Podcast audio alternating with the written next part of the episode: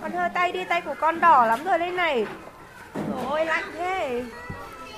Ngọn lửa ấm áp trên sân trường đã trở thành một phần không thể thiếu với cô và trò trường mầm non Bình Minh Co Mạ, huyện Thuận Châu, tỉnh Sơn La trong những ngày nhiệt độ xuống thấp, chỉ còn 5 đến 7 độ C. Những đứa trẻ với đôi má ửng đỏ vì lạnh, bàn tay tê buốt, háo hức ngồi xung quanh sưởi ấm. Con tên là Bùi Thị Mai Trào. Hôm nay con đi học con được sợ ấm cùng các bạn rất là ấm áp. Dù nhiệt độ xuống thấp, tiết trời lạnh giá, có những ngày trường học chìm trong sương mù dày đặc, nhưng gần 600 học sinh tại 11 điểm trường của nhà trường vẫn đi học đều đặn. Mỗi phòng lớp học, không gian sinh hoạt của nhà trường đều được chỉnh trang, đảm bảo đủ ấm, duy trì hoạt động dạy và học. Cô Quảng Thị May, giáo viên trường mầm non Bình Minh Co Mạ, chia sẻ. Ở trên Co Mạ thì rất là giá rét, nhưng phụ huynh ở trên này đi làm xa thì đều đưa con đến lớp. Phụ huynh đều góp củi cho các con để cho các cô à, để đốt lửa sưởi ấm, đun nước ấm cho các con để rửa tay, để uống. Ở trong lớp thì các cô luôn giải thảm, giải đệm và đóng cửa để cho các con luôn giữ ấm để bảo vệ sức khỏe cho các con. Tại trường phổ thông dân tộc bán chú Trung học cơ sở Co Mạ có hơn 630 học sinh, trong đó phần lớn sinh hoạt tập trung tại các khu bán chú và khu trọ xung quanh trường do hầu hết các em nhà ở xa. Bởi vậy, các thầy cô giáo luôn dành thời gian, sự quan tâm, chăm sóc để giúp học trò bảo vệ sức khỏe trong những ngày đông giá rét. Thầy Lê Trung Kiên, Phó Hiệu trưởng nhà trường cho biết.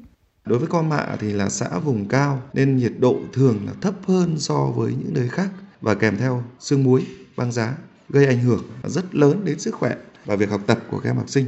Những ngày qua thì liên tục có các đợt không khí lạnh tăng cường. Nhà trường thường xuyên cập nhật theo dõi thông tin thời tiết và thường xuyên giả soát kiểm tra cơ sở vật chất đối với lớp học, phòng ở, bán trú của học sinh và chuẩn bị cho học sinh ở bán trú đủ chăn ấm, cơm canh thì phải đủ nóng.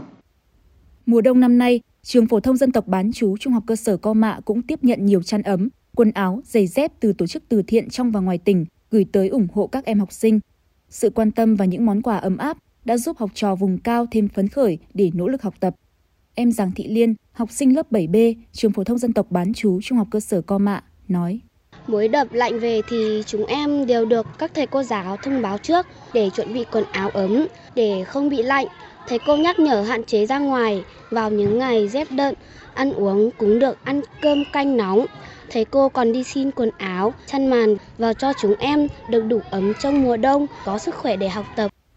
Thuận Châu là huyện nghèo của tỉnh Sơn La, có 78 trường học từ bậc mầm non đến trung học cơ sở, với tổng số gần 50.000 học sinh. Phần lớn là con em đồng bào dân tộc thiểu số, điều kiện kinh tế khó khăn. Địa hình chia cắt cùng diễn biến phức tạp của thời tiết đã ảnh hưởng không nhỏ tới hoạt động giảng dạy, học tập của thầy trò nơi đây. Ngành giáo dục và đào tạo huyện đã chủ động các phương án ứng phó với các đợt rét đậm, rét hại để việc dạy và học không bị ảnh hưởng. Ông Nguyễn Đức Tôn, trưởng phòng giáo dục và đào tạo huyện Thuận Châu, tỉnh Sơn La, thông tin.